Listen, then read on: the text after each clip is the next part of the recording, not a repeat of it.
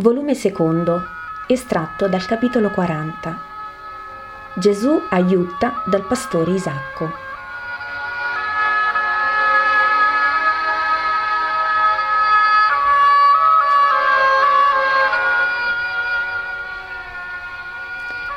Gesù scende coi suoi e coi tre pastori verso il torrente. Pazientemente si ferma quando c'è da attendere una pecora che si attarda o uno dei pastori che deve rincorrere un'agnella che si svia. È proprio il buon pastore ora.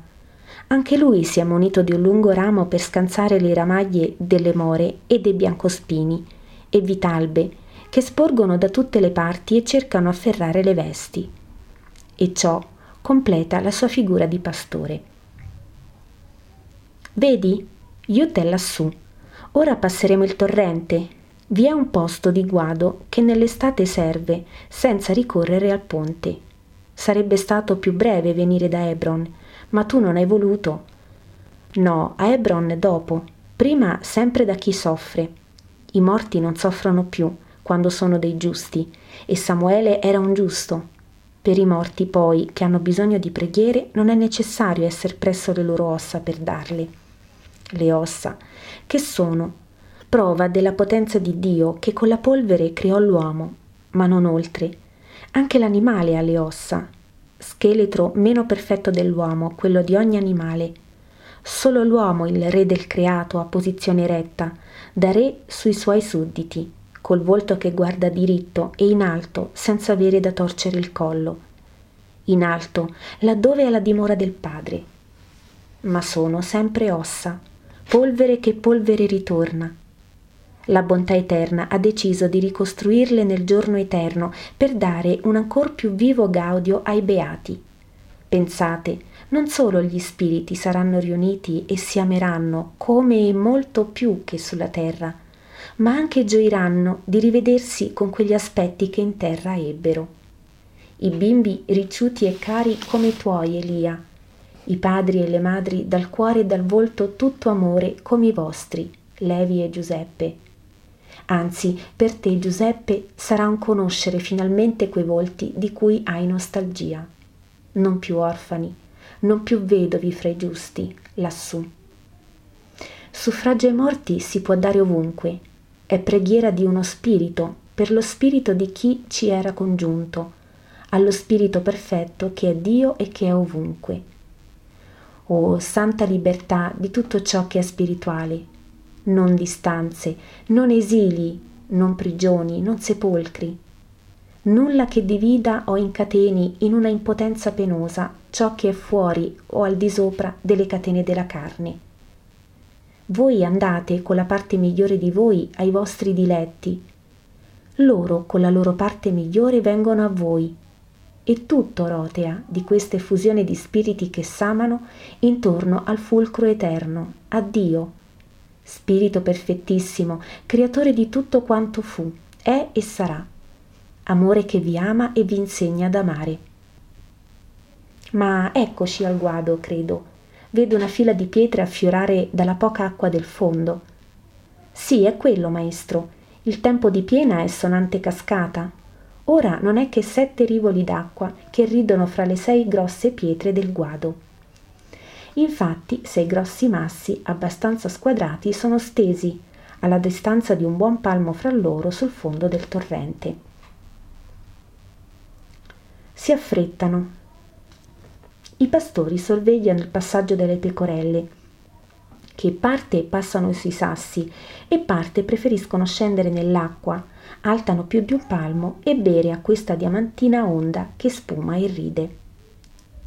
Gesù passa sulle pietre e dietro di lui i discepoli. Riprendono l'andare sull'altra sponda. Mi hai detto che vuoi far noto a Isacco che tu ci sei, ma non entrare in paese? Sì, così voglio. Allora è bene separarci. Io andrò da lui. Levi e Giuseppe resteranno col gregge con voi. Salgo di qui, farò più presto. E Elia intraprende per salire su per la costa, verso un biancheggiare di case che splendono al sole là, in alto. Elia va sicuro sino al punto dove la piazza torna ad essere via, una via abbastanza bella. la più bella forse del paese. All'angolo vi è una casupola, meglio, una stanza con la porta aperta. Quasi sulla porta un povero letto e sopra uno scheletrico infermo che lamentosamente chiede ad ogni passante un obolo. Elia entra come un razzo. Isacco, sono io. Tu? Non ti attendevo, sei venuto la scorsa luna. Isacco, Isacco, sai perché sono venuto? Non so, sei commosso. Che avviene? Ho visto Gesù di Nazareth, uomo, rabbia ormai, è venuto a cercarmi e ci vuole vedere. Oh Isacco, stai male? Infatti Isacco si è abbandonato come morisse, ma si riprende. No, la notizia. Dov'è? Com'è? Oh, lo potessi vedere. È giù, a valle, mi manda a dirti così, proprio così. Vieni, Isacco, che ti voglio vedere e benedire. Ora chiamerò qualcuno che mi aiuti e ti porterò giù. Così è detto. Così, ma che hai? Vado. Isacco respinge le coperte, muove le gambe inerti, le getta dal pagliericcio, le punta al suolo, si alza, ancora un poco incerto e traballante. Tutti in un attimo, sotto gli occhi sbarrati di Elia, che finalmente capisce e urla, si affaccia una donnetta curiosa. Vede l'infermo in piedi che si ammanta, non avendo altro, in una delle coperture, e scappa via urlando come una gallina. Andiamo, di qua andiamo, per fare più presto e non avere folla. Presto, Elia! Ed escono di corsa dalla porticina di un orticello posteriore, spingono la chiusura di rami secchi, sono fuori, filano per un vicoletto miserabile, poi giù per una stradetta fra orti e da questa giù per i prati e i boschetti, sino al torrente. Eccolo là Gesù, dice Elia additandolo. Quello alto, bello, biondo, vestito di bianco, col manto rosso. Isacco corre, fende il gregge brucante e con un grido di trionfo, di gioia, di adorazione, si prostra ai piedi di Gesù. Alza di sacco, sono venuto a portarti pace e benedizione. Alzati, che ti conosca il volto. Ma Isacco non può alzarsi, troppe emozioni insieme e sta col suo felice pianto contro il suolo. Sei subito venuto, non ti sei chiesto se potevi. Tu mi hai detto di venire e sono venuto. Neppure ha chiuso la porta né ha raccolto gli oboli, maestro. Non importa, gli angeli veglieranno nella sua dimora. Sei contento, Isacco? Oh Signore, chiamami maestro. Sì, Signore, eh, Maestro mio, anche se non fossi guarito, sarei stato beato a vederti. Come ho potuto trovare tanta grazia presso te? Per la tua fede e pazienza, Isacco, so quanto hai sofferto. Niente, niente, più niente, ho trovato te, sei vivo, ci sei. Questo c'è proprio. Il resto, tutto il resto è passato. Ma, Signore Maestro, ora non te ne vai più, vero? Isacco, ho tutto Israele da evangelizzare. Io vado, ma se io non posso restare, tu mi puoi sempre venire a seguire. Vuoi essere mio discepolo, Isacco? Oh, ma non sarò buono. Saprai confessare che io sono? Contro gli scherni e le minacce confessarlo e dire che ti ho chiamato e sei venuto.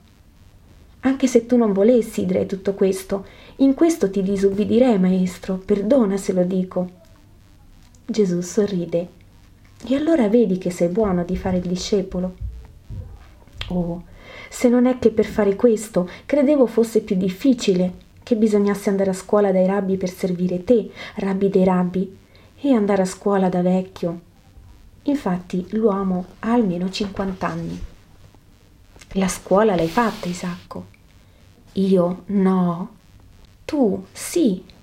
Non hai continuato a credere e ad amare a rispettare e benedire Dio e prossimo, a non avere invidie, a non desiderare ciò che era d'altri e anche ciò che era tuo e che non avevi più, a non dire che il vero anche se ciò ti nuoceva, a non fornicare con Satana facendo peccati. Non hai fatto tutto questo in questi trent'anni di sventura? Sì, maestro. Tu vedi, la scuola l'hai fatta, continua così e aggiungi la rivelazione del mio essere nel mondo non c'è altro da fare. ti ho già predicato, Signore Gesù, ai bambini che venivano quando, sciancato, giunsi a questo paese chiedendo un pane e facendo ancora qualche lavoro di tosa o di latticini, e poi che venivano intorno al mio letto quando il male si fece forte e mi perse dalla vita in giù. Di te parlavo ai bambini di allora e ai bambini di ora, figli di quelli. I bambini sono buoni e credono sempre. Dicevo di quando eri nato, degli angeli, della stella e dei magi e della madre tua. Oh, dimmi, è viva? Sì, è viva e ti saluta. Sempre parlava di voi. Oh, vederla. La vedrai? Verrai nella mia casa un giorno. Maria ti saluterà amico. Maria. Sì, è come avere in bocca il miele a dire quel nome. Vi è una donna, Iutta, ora è donna, madre da poco del suo quarto figlio, che un tempo era bambina, una delle mie piccole amiche, e ai suoi figli ha messo nome Maria e Giuseppe ai due primi, e non osando chiamare il terzo Gesù lo ha chiamato Emanuele per auguri a se stessa, alla sua casa e a Israele. E pensa al nome da dare al quarto, nato sei giorni sono. Oh, quando saprà che sono guarito e che tu sei qui, buona come il pane della mamma è Sara, e buono Gioacchino il suo sposo, e i loro parenti, per loro sono vivo, mi hanno dato ricovero e aiuto sempre. Andiamo da loro a chiedere ricovero per le ore di sole e a portare benedizione per la loro carità, dice Gesù. Bene, di qua, maestro, più comodo per il gregge e per sfuggire alla gente, certo eccitata. La vecchia che mi ha visto alzarmi in piedi certo ha parlato. Seguono il torrente. Ora il torrente è in direzione contraria a chi sale e scorre nel fondo, fra due ordini di monti che si intersecano formando valli accidentate e bella. Riconosco il luogo, è inconfondibile, è quello della visione di Gesù e fanciulli avuto nella scorsa primavera. Gran vocio esce dalla casa. Isacco va avanti, entra, chiama a gran voce: Maria, Giuseppe, Emanuele, dove siete? Venite da Gesù corrono tre piccini, una bimba di quasi cinque anni e due maschietti, dai quattro ai due, l'ultimo ancora un poco incerto nel passo. Restano a bocca aperta dinanzi al risorto. Poi la bimba strilla: Isacco! Mamma, Isacco è qui! Giuditta ha visto bene! Isacco, ma come? Giuditta, credevo il sole l'avesse impazzita. Tu cammini, ma che fu? Il Salvatore. Oh Sara, egli c'è, è venuto. Chi? Gesù di Nazareth, dov'è? Là dietro al noce che chiede se lo ricevi. Gioacchino, madre, voi tutti venite, c'è il Messia. Donne, uomini, ragazzi, bambini corrono fuori urlando, strillando, ma quando vedono Gesù alto e maestoso, perdono ogni ardire e restano come pietrificati. La pace a questa casa e a voi tutti, la pace e la benedizione di Dio. Gesù cammina piano, sorridente, verso il gruppo. Amici, volete ospitare il viandante? E sorride più ancora. Il suo sorriso vince i timori. Lo sposo ha il coraggio di parlare. Entra, Messia, ti abbiamo amato senza conoscerti, più ti ameremo conoscendoti. La casa è in festa per tre cose oggi, per te, per Isacco e per la circoncisione del mio terzo maschio. Benedicilo, maestro. Donna, porta il bambino. Entra, signore. Entrano in una stanza parata a festa, tavole, vivande, tappeti e frasche dappertutto. Torna Sara con un bel neonato fra le braccia e lo presenta a Gesù. Dio sia con lui sempre. Che nome ha? Nessuno. Questa è Maria, questo è Giuseppe e questo è Emanuele. Questo non ha ancora nome. Gesù fissa i due sposi vicini, sorride. Cercate un nome, se oggi deve essere circonciso. I due si guardano, lo guardano, aprono la bocca, la chiudono, senza dir nulla. Tutti sono attenti. Gesù insiste, tanti nomi grandi, dolci, benedetti alla storia di Israele. I più dolci e benedetti sono già imposti ma forse ve n'è ancora qualcuno. Insieme i due sposi rompono. Il tuo, Signore. E la sposa termina, ma è troppo santo. Gesù sorride e chiede, quando sarà circonciso? Attendiamo il circoncisore, maestro. Starò presente alla cerimonia e intanto vi ringrazio per il mio Isacco. Ora non ha più bisogno dei buoni, ma i buoni hanno ancora bisogno di Dio. Chiamaste il terzogenito Dio con noi, ma Dio lo aveste da quando aveste carità per il mio servo. Siate benedetti, in terra ed in cielo sarà ricordato il vostro atto. Isacco parte, ora, ci lascia. Ve ne duole, ma egli deve servire il suo maestro. Pure tornerà e io pure verrò. Voi intanto parlerete del Messia. Vi è tanto da dire per convincere il mondo, ma ecco l'atteso. Entra un pomposo personaggio con un servente, saluti e inchini. Dov'è il bambino? chiede con sussiego. Qui è. Ma saluta il Messia, è qui il Messia, quello che ha guarito Isacco. So, ma ne parleremo poi, ho molta fretta. Il bimbo e il suo nome, per favore. I presenti sono mortificati dai modi dell'uomo, ma Gesù sorride come gli sgarbi non fossero per lui.